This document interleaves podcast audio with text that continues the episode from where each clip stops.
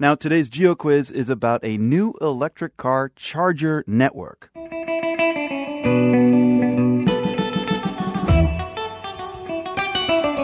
Plugging in and recharging your EV car battery just got a little easier in the Baltic country we're looking for today.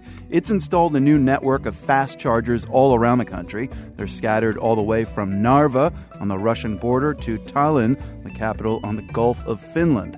This country's no stranger to innovation. Its computer programmers get credit for inventing Skype, and the government has long championed using the latest technology in the classroom. Now the country's embracing renewable energy and electric cars. The earlier we learn the problems of this technology and the challenges, the better we are prepared for the future. That's that's our motto here. So, can you name the northern European country we're talking about? The answer is coming up in a bit. We've got to plug in and charge our batteries to get to the answer to today's GeoQuiz. And that's because our European destination is one of the first countries to install a nationwide system of quick chargers for electric vehicles, also known as EVs. Jarmo Tuisk is in charge of the new electromobility program. Jarmo, tell us where you are right now and how close is the nearest charging station. Uh, right now, I'm here in Tallinn, and it's roughly 500 meters. Uh, the closest quick charger, yeah. 500 meters is the closest one to your house in Tallinn, which is the capital of Estonia. So essentially, Estonia is going to try to get more people to drive electric cars. How's the program actually going to work? We have uh, like three cornerstones in program. First, of course, it's the setting up of necessary infrastructure to give uh, kind of a safety net to the early adopters that nobody's left on the road. The second part is a large scale demonstration. So we put actually EVs to every corner of a country. So that's the 500 electric vehicles the government purchased as a part of a program. And the third part is purchase incentives to every buyer who would like to purchase an EV. So the the grant rate uh, is uh, roughly 50% of the initial cost of a car. You can get the EV uh, like Nissan Leaf or Mitsubishi i-MiEV with a price of 14,000 to 18,000 euros in Estonia. So it's right, so rather comparable about to 21, 23,000 dollars.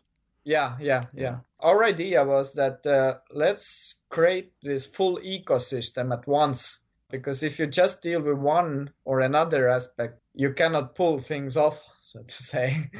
so, and when you say no one's going to be left on the road, does that mean that the, the nearest charging station is just going to be like uh, as far as you can push your car? Because that could be uh, almost, almost. I think it's basically if you see that your range is uh, dropping near 30 kilometers then you, you can be rather sure that you can uh, reach quick charging. What what does happen if you virtually run out of gas or run out of juice in the middle if of a highway? Of gas. We have also contracted what we call pickup service, and you can order a pickup car which can then pull you to the nearest quick charging station. But since we do have the online map uh, available of chargers, I believe that the users are rather uh, feel rather comfortable of driving around in Estonia and, and find the nearest quick charger. Basically, the locations are in your GPS device as well. I assume you drive an electric car. Yes, I do.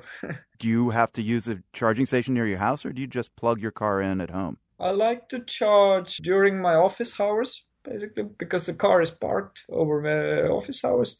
Mostly, I use quick chargers over weekends.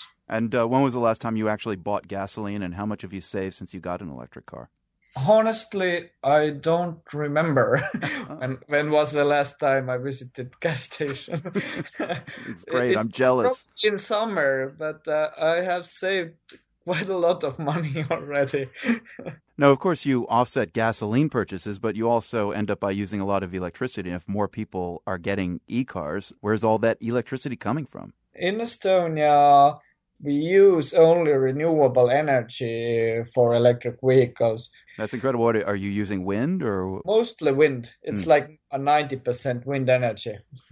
That's extraordinary. Uh, but uh, the usage of electricity by electric vehicles is really marginal compared to overall, let's say, electricity consumption by by households or industry. So you basically don't even notice, even if the numbers are going to be larger. Like right now we have roughly 600 EVs, but even if we have, let's say, 10,000, 20,000 EVs, you don't even notice they're, they're charging in, in the network. So very cool. I made a, one funny calculation that it takes roughly uh, five minutes of our wind parks to work per day to charge all the EVs in Estonia. So how many just, minutes? Just five minutes. Just five minutes for wind all the wind parks to work. So it will take probably two or three years. You'll see more more things like we do here happening all around the Europe. Jarmo Tuisk is in charge of the new electromobility program in Estonia. Estonia is the answer to our geo quiz. Jarmo, thank you very much. Yeah, no problem. You're welcome.